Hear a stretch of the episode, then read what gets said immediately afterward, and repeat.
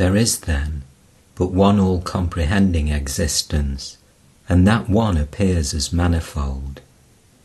This self or soul or substance is all that exists in the universe.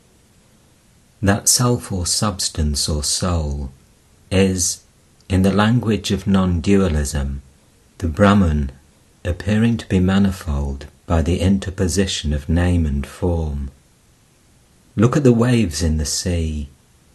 Not one wave is really different from the sea. But what makes the wave apparently different? Name and form. The form of the wave and the name which we give to it, wave. This is what makes it different from the sea. When name and form go, it is the same sea. Who can make any real difference between the wave and the sea? So this whole universe is that one unit existence. Name and form have created all these various differences. As when the sun shines upon millions of globules of water, upon each particle is seen a most perfect representation of the sun. So the one soul, the one self, the one existence of the universe, being reflected on all these numerous globules of varying names and forms, appears to be various. But it is in reality only one. There is no I nor you. It is all one. It is either all I or all you. This idea of duality, of two, is entirely false, and the whole universe, as we ordinarily know it, is the result of this false knowledge. When discrimination comes, and man finds that there are not two, but one, he finds that he is himself this universe. It is I who am this universe as it now exists, a continuous mass of change. It is I who am beyond all changes, beyond all qualities, the eternally perfect, the eternally blessed. There is, therefore, but one Atman, one Self, eternally pure, eternally perfect, unchangeable, unchanged. It has never changed, and all these various changes in the universe are but appearances in that one self. Upon it, name and form have painted all these dreams. It is the form that makes the wave different from the sea. Suppose the wave subsides, will the form remain? No, it will vanish. The existence of the wave was entirely dependent upon the existence of the sea but the existence of the sea was not at all dependent upon the existence of the wave. The form remains so long as the wave remains, but as soon as the wave leaves it, it vanishes, it cannot remain. This name and form is the outcome of what is called Maya. It is this Maya that is making individuals making one appear different from another. Yet it has no existence. Maya cannot be said to exist. Form cannot be said to exist, because it depends upon the existence of another thing. It cannot be said not to exist, seeing that it makes all this difference. According to the Advaita philosophy, then, this Maya, or ignorance, or name and form, or, as it has been called in Europe, time, space, and causality, is, out of this one infinite existence, showing us the manifoldness of the universe. In substance, this universe is one. So long as anyone thinks that there are two ultimate realities, he is mistaken. When he has come to know that there is but one, he is right. This is what is being proved to us every day, on the physical plane, on the mental plane, and also on the spiritual plane. Today it has been demonstrated that you and I, the sun, the moon, and the stars are but the different names of different spots in the same ocean of matter, and that this matter is continually changing in its configuration. The particle of energy that was in the sun several months ago may be in the human being now. Tomorrow it may be in an animal.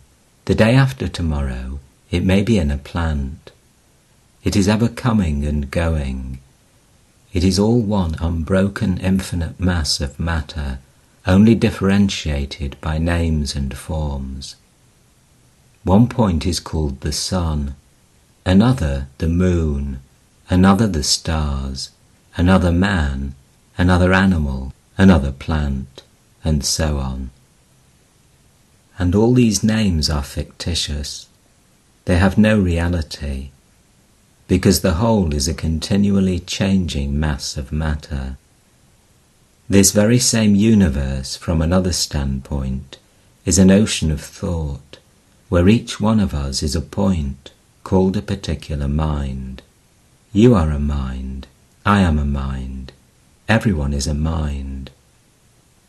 And the very same universe, viewed from the standpoint of knowledge, when the eyes have been cleared of delusion, when the mind has become pure, appears to be the unbroken absolute being, the ever pure, the unchangeable, the immortal.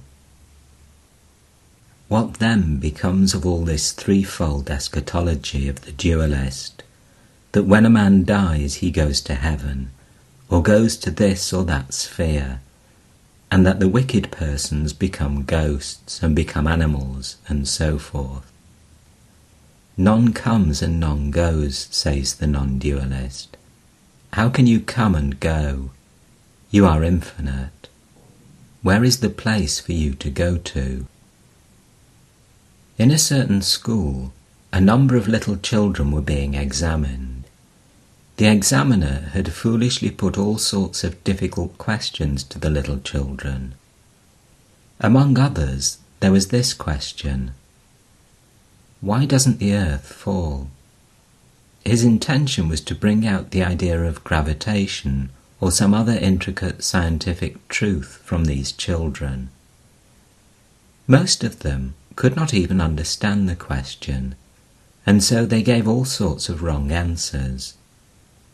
But one bright little girl answered it with another question Where shall it fall? The very question of the examiner was nonsense on the face of it. There is no up and down in the universe. The idea is only relative. So it is with regard to the soul. The very question of birth and death in regard to it is utter nonsense. Who goes and who comes? Where are you not? Where is the heaven that you are not in already? Omnipresent is the self of man. Where is it to go? Where is it not to go? It is everywhere. So all this childish dream and puerile illusion of birth and death, of heavens and higher heavens and lower worlds, all vanish immediately for the perfect. For the nearly perfect, it vanishes after showing them the several scenes up to Brahmaloka. It continues for the ignorant. How is it that the whole world believes in going to heaven and in dying and being born? I am studying a book. Page after page is being read and turned over. Another page comes and is turned over. Who changes? Who comes and goes? Not I, but the book. This whole nature is a book before the soul. Chapter after chapter is being read and turned over, and every now and then a scene opens. That is read and turned over. A fresh one comes, but the soul is ever the same, eternal. It is nature that is changing, not the soul of man. This never changes. Birth and death are in nature, not in you. Yet the ignorant are deluded. just as we, under delusion, think that the sun is moving and not the earth, in exactly the same way, we think that we're dying and not nature. These are all, therefore, hallucinations. Just as it is an hallucination when we think that the fields are moving and not the railway train, exactly in the same manner is the hallucination of birth and death. When men are in a certain frame of mind, they see this very existence as the earth, as the sun, the moon, the stars, and all those who are in the same state of mind see the same things. Between you and me, there may be millions of beings on different planes of existence. They will never see us, nor we them. We only see those who are in the same state of mind and on the same plane with us. Those musical instruments respond which have the same attunement of vibration, as it were. If the state of vibration, which they call man vibration, should be changed, no longer would men be seen here. The whole man universe would vanish, and instead of that, other scenery would come before us. Perhaps God and the God universe, or perhaps for the wicked man, devils and the diabolic world but all would be only different views of one universe. It is this universe which from the human plane is seen as the earth, the sun, the moon, the stars, and all such things. It is this very universe which, seen from the plane of wickedness, appears as a place of punishment. And this very universe is seen as heaven by those who want to see it as heaven. Those who have been dreaming of going to a God who is sitting on a throne and of standing there praising him all their lives, when they die, will simply see a vision of what they have in their minds. This very universe will simply change into a vast heaven, with all sorts of winged beings flying about and a God sitting on a throne. These heavens are all of man's own making. So what the dualist says is true, says the Advaitin, but it is all simply of his own making. These spheres, and devils, and gods, and reincarnations, and transmigrations are all mythology. So also is this human life. The great mistake that men always make is to think that this life alone is true. They understand it well enough when other things are called mythologies, but are never willing to admit the same of their own position. The whole thing as it appears is mere mythology, and the greatest of all lies is that we are bodies, which we never were, nor ever can be. It is the greatest of all lies that we are mere men. We are the God of the universe. In worshipping God, we have always been worshipping our own hidden self. The worst lie that you ever tell yourself is that you were born a sinner or a wicked man. He alone is a sinner who sees a sinner in another man. Suppose there is a baby here and you place a bag of gold on the table. Suppose a robber comes and takes the gold away. To the baby, it is all the same. Because there is no robber inside, there is no robber outside. To sinners and vile men, there is vileness outside, but not to good men. So the wicked see this universe as a hell, and the partially good see it as heaven while the perfect beings realize it as God Himself. Then alone the veil falls from the eyes, and the man, purified and cleansed, finds his whole vision changed. The bad dreams that have been torturing him for millions of years all vanish, and he who was thinking of himself either as a man or a god or a demon he who is thinking of himself as living in low places, in high places, on earth, in heaven, and so on, finds that he is really omnipresent, that all time is in him, and that he is not in time, that all the heavens are in him, that he is not in any heaven, and that all the gods that man ever worshipped are in him, and that he is not in any one of those gods. He was the manufacturer of gods and demons, of men and plants and animals and stones, and the real nature of man now stands unfolded to him as being higher than heaven, more perfect than this universe of ours, more infinite than infinite time, more omnipresent than the omnipresent ether. Thus alone man becomes fearless and becomes free. Then all delusions cease, all miseries vanish, all fears come to an end forever. Birth goes away, and with it death. Pains fly, and with them fly away pleasures. Earths vanish, and with them vanish heavens. Bodies vanish, and with them vanishes the mind also. For that man disappears the whole universe, as it were.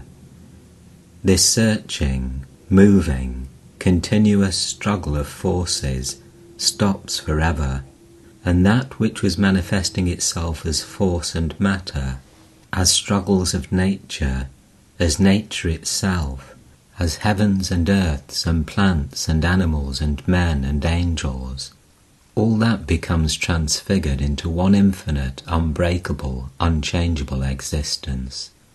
And the knowing man finds that he is one with that existence. Even as clouds of various colours come before the sky, remain there for a second and then vanish away, even so, before this soul are all these visions coming, of earths and heavens, of the moon and the gods, of pleasures and pains, but they all pass away, leaving the one infinite, blue, unchangeable sky. The sky never changes. It is the clouds that change. It is a mistake to think that the sky is changed. It is a mistake to think that we are impure, that we are limited, that we are separate. The real man is the one unit existence, Two questions now arise. The first is, is it possible to realize this? So far it is doctrine, philosophy, but is it possible to realize it? It is. There are men still living in this world for whom delusion has vanished forever. Do they immediately die after such realization? Not so soon as we should think. Two wheels, joined by one pole, are running together. If I get hold of one of the wheels and, with an axe, cut the pole asunder, the wheel which I have got hold of stops. But upon the other wheel is its past momentum, so it runs on a little and then falls down. This pure and perfect being the soul, is one wheel, and this external hallucination of body and mind is the other wheel, joined together by the pole of work, of karma. Knowledge is the axe which will sever the bond between the two, and the wheel of the soul will stop, stop thinking that it is coming and going, living and dying, stop thinking that it is nature and has wants and desires, and will find that it is perfect, desireless. But upon the other wheel, that of the body and mind, will be the momentum of past acts, so it will live for some time, until that momentum of past work is exhausted, until that momentum is worked away, and then the body and mind fall, and the soul becomes free. No more is there any going to heaven and coming back, not even any going to the Brahmaloka or to any of the highest of the spheres. For where is there to come from or go to. The man who has in this life attained to that state, for whom, for a minute at least, the ordinary vision of the world has changed and the reality has been apparent, he is called the living free. This is the goal of the Vedantin, to attain freedom while living. Once, in western India, I was travelling in the desert country on the coast of the Indian Ocean. For days and days I used to travel on foot through the desert, but it was to my surprise that I saw every day beautiful lakes with trees all round them and the shadows of the trees upside down and vibrating there. How wonderful it looks! And they call this a desert country, I said to myself. Nearly a month I travelled, seeing these wonderful lakes and trees and plants. One day I was very thirsty and wanted to have a drink of water, so I started to go to one of these clear, beautiful lakes, and as I approached, it vanished. And with a flash it came to my brain, this is the mirage about which I have read all my life. And with that, came also the idea that throughout the whole of this month, every day, I had been seeing the mirage and didn't know it. The next morning I began my march. There was again the lake, but with it came also the idea that it was the mirage and not the true lake. So it is with this universe. We are all travelling in this mirage of the world, day after day, month after month, year after year, not knowing that it is a mirage. One day it will break up, but it will come back again. The body has to remain under the power of past karma, and so the mirage will come back. This world will come back upon us so long as we are bound by karma. Men, women, animals, plants, our attachments and duties, all will come back to us, but not with the same power. Under the influence of the new knowledge, the strength of karma will be broken, its poison will be lost, it becomes transformed, for along with it there comes the idea that we know it now, that the sharp distinction between the reality and the mirage has been known. This world will not then be the same world as before. There is, however, a danger here. We see in every country people taking up this philosophy and saying, I am beyond all virtue and vice, so I am not bound by any moral laws. I may do anything I like. You may find many such fools in this country at the present time, saying, I am not bound, I am God Himself, let me do anything I like. This is not right, although it is true that the soul is beyond all laws, physical, mental, or moral. Within law is bondage, beyond law is freedom. It is also true that freedom is of the nature of the soul. It is its birthright. That real freedom of the soul shines through veils of matter in the form of the apparent freedom of man. Every moment of your life you feel that you are free. We cannot live, talk, or breathe for a moment without feeling that we are free. But at the same time, a little thought shows us that we are like machines and not free. What is true then? Is this idea of freedom a delusion? One party holds that the idea of freedom is a delusion. Another says that the idea of bondage is a delusion. How does this happen? Man is really free. The real man cannot but be free. It is when he comes into the world of Maya, into name and form, that he becomes bound. Free will is a misnomer. Will can never be free. How can it be? It is only when the real man has become bound that his will comes into existence, and not before. The will of man is bound, but that which is the foundation of that will is eternally free. So even in the state of bondage, which we call human life or God life, on earth or in heaven, there yet remains to us that recollection of the freedom which is ours by divine right and consciously or unconsciously, we are all struggling towards it. When a man has attained his own freedom, how can he be bound by any law? No law in this universe can bind him, for this universe itself is his. He is the whole universe. Either say that he is the whole universe, or say that to him there is no universe. How can he have then all these little ideas about sex and about country? How can he say, I am a man, I am a woman, I am a child? Are they not lies? He knows that they are. How can he say that these are man's rights and these others are woman's rights? Nobody has rights. Nobody separately exists.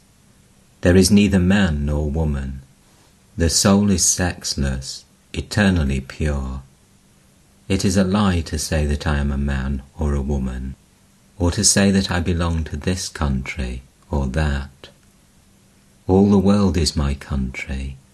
The whole universe is mine, because I have clothed myself with it as my body. Yet we see that there are people in this world who are ready to assert these doctrines and at the same time do things which we should call filthy. And if we ask them why they do so, they will tell us that it is our delusion and that they can do nothing wrong. What is the test by which they are to be judged? The test is here. Though evil and good are both conditioned manifestations of the soul, Yet evil is the most external coating, and good is the nearer coating of the real man, the self. And unless a man cuts through the layer of evil, he cannot reach the layer of good. And unless he has passed through both layers of good and evil, he cannot reach the self. He who reaches the self, what remains attached to him? A little karma, a little bit of the momentum of past life, but it is all good momentum. Until the bad momentum is entirely worked out and past impurities are entirely burnt, it is impossible for any man to see and realize truth. So, what is left attached to the man who has reached the self and seen the truth is the remnant of the good impressions of past life the good momentum. Even if he lives in the body and works incessantly, he works only to do good. His lips speak only benediction to all. His hands do only good works. His mind can only think good thoughts. His presence is a blessing wherever he goes. He is himself a living blessing. Such a man will, by his very presence, change even the most wicked persons into saints. Even if he does not speak, his very presence will be a blessing to mankind. Can such men do any evil? Can they do wicked deeds? There is, you must remember, all the difference of pole to pole between realization and mere talking. Any fool can talk. Even parrots talk. Talking is one thing, and realizing is another. Philosophies and doctrines and arguments and books and theories and churches and sects and all these things are good in their own way. But when that realization comes, these things drop away. For instance, maps are good, but when you see the country itself and look again at the maps, what a great difference you find. So those that have realized the truth do not require the ratiocinations of logic and all other gymnastics of the intellect to make them understand the truth. It is to them the life of their lives, concretized, made more than tangible. It is, as the sages of the Vedanta say, even as a fruit in your hand. You can stand up and say, It is here. So those that have realized the truth will stand up and say, Here is the self. You may argue with them by the year, but they will smile at you. They will regard it all as child's prattle. They will let the child prattle on. They have realized the truth and are full. Suppose you have seen a country, and another man comes to you and tries to argue with you that the country never existed. He may go on arguing indefinitely, but your only attitude of mind towards him must be to hold that that man is fit for a lunatic asylum. So the man of realization says, all this talk in the world about its little religions is but prattle. Realization is the soul, the very essence of religion. Religion can be realized. Are you ready? Do you want it? You will get the realization if you do, and then you will be truly religious. Until you have attained realization, there is no difference between you and the atheists. The atheists are sincere but the man who says that he believes in religion and never attempts to realize it is not sincere. The next question is to know what comes after realization. Suppose we have realized this oneness of the universe, that we are that one infinite being, and suppose we have realized that this self is the only existence and that it is the same self which is manifesting in all these various phenomenal forms. What becomes of us after that? Shall we become inactive, get into a corner and sit down there and die away? What good will it do to the world? That old question. In the first place, why should it do good to the world? Is there any reason why it should? What right has anyone to ask the question? What good will it do to the world? What is meant by that? A baby likes candies. Suppose you are conducting investigations in connection with some subject of electricity, and the baby asks you, Does it buy candies? No, you answer. Then what good will it do, says the baby. So men stand up and say, What good will this do to the world? Will it give us money? No. Then what good is there in it? That is what men mean by doing good to the world. Yet religious realization does all the good to the world. People are afraid that when they attain to it, when they realize that there is but one, the fountains of love will be dried up, that everything in life will go away, and that all they love will vanish for them, as it were, in this life and in the life to come. People never stop to think that those who bestowed the least thought on their own individualities have been the greatest workers in the world. Then alone a man loves, when he finds that the object of his love is not any low, little mortal thing. Then alone a man loves, when he finds that the object of his love is not a clod of earth, but it is the veritable God himself. The wife will love the husband the more when she thinks that the husband is God himself. The husband will love the wife the more when he knows that the wife is God himself. That mother will love the children more who thinks that the children are God Himself, that man will love his greatest enemy who knows that that very enemy is God Himself. That man will love a holy man, who knows that the holy man is God Himself, and that very man will also love the unholiest of men, because he knows that the background of that unholiest of men is even He, the Lord. Such a man becomes a world mover, for whom his little self is dead, and God stands in its place. The whole universe will become transfigured to him. That which is painful and miserable will all vanish. Struggles will all depart and go.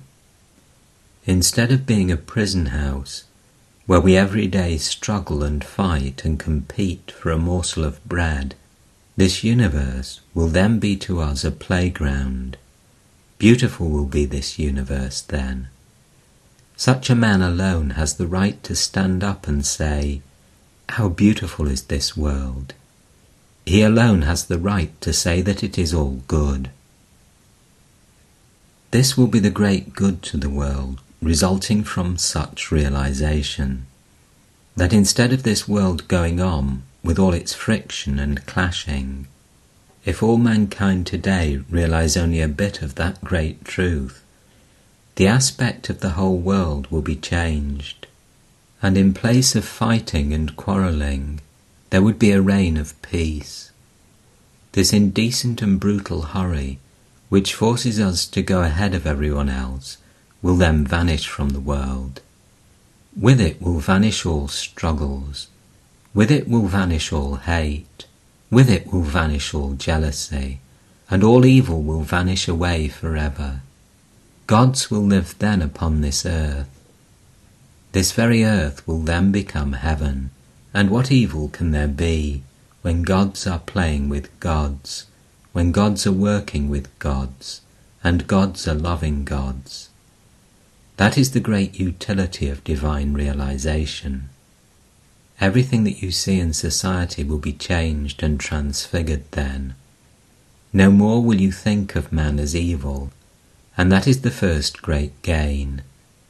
No more will you stand up and sneeringly cast a glance at a poor man or woman who has made a mistake. No more, ladies, will you look down with contempt upon the poor woman who walks the street in the night because you will see even there God Himself. No more will you think of jealousy and punishments. They will all vanish. And love, the great ideal of love, will be so powerful that no whip and cord will be necessary to guide mankind aright. If one millionth part of the men and women who live in this world simply sit down and for a few minutes say, You are all God. O ye men, and O ye animals and living beings, you are all the manifestations of the one living deity. The whole world will be changed in half an hour. Instead of throwing tremendous bombshells of hatred into every corner, instead of projecting currents of jealousy and of evil thought, in every country, people will think that it is all He. He is all that you see and feel. How can you see evil until there is evil in you? How can you see a thief unless he is there sitting in the heart of your heart? How can you see the murderer until you are yourself the murderer? Be good, and evil will vanish for you. The whole universe will thus be changed. This is the greatest gain to society. This is the greatest gain to the human organism. These thoughts were thought out, worked out, amongst individuals in ancient times in India. For various reasons, such as the exclusiveness of the teachers and foreign conquest, these thoughts were not allowed to spread. Yet they are grand truths, and wherever they have been working, man has become divine. My whole life has been changed by the touch of one of these divine men, about whom I'm going to speak to you next Sunday. And the time is coming when these thoughts will be cast abroad over the whole world. Instead of living in monasteries, instead of being confined to books of philosophy to be studied only by the learned, instead of being the exclusive possession of sects and of a few of the learned, they will all be sown broadcast over the whole world, so that they may become the common property of the saint and the sinner, of men and women and children, of the learned and of the ignorant.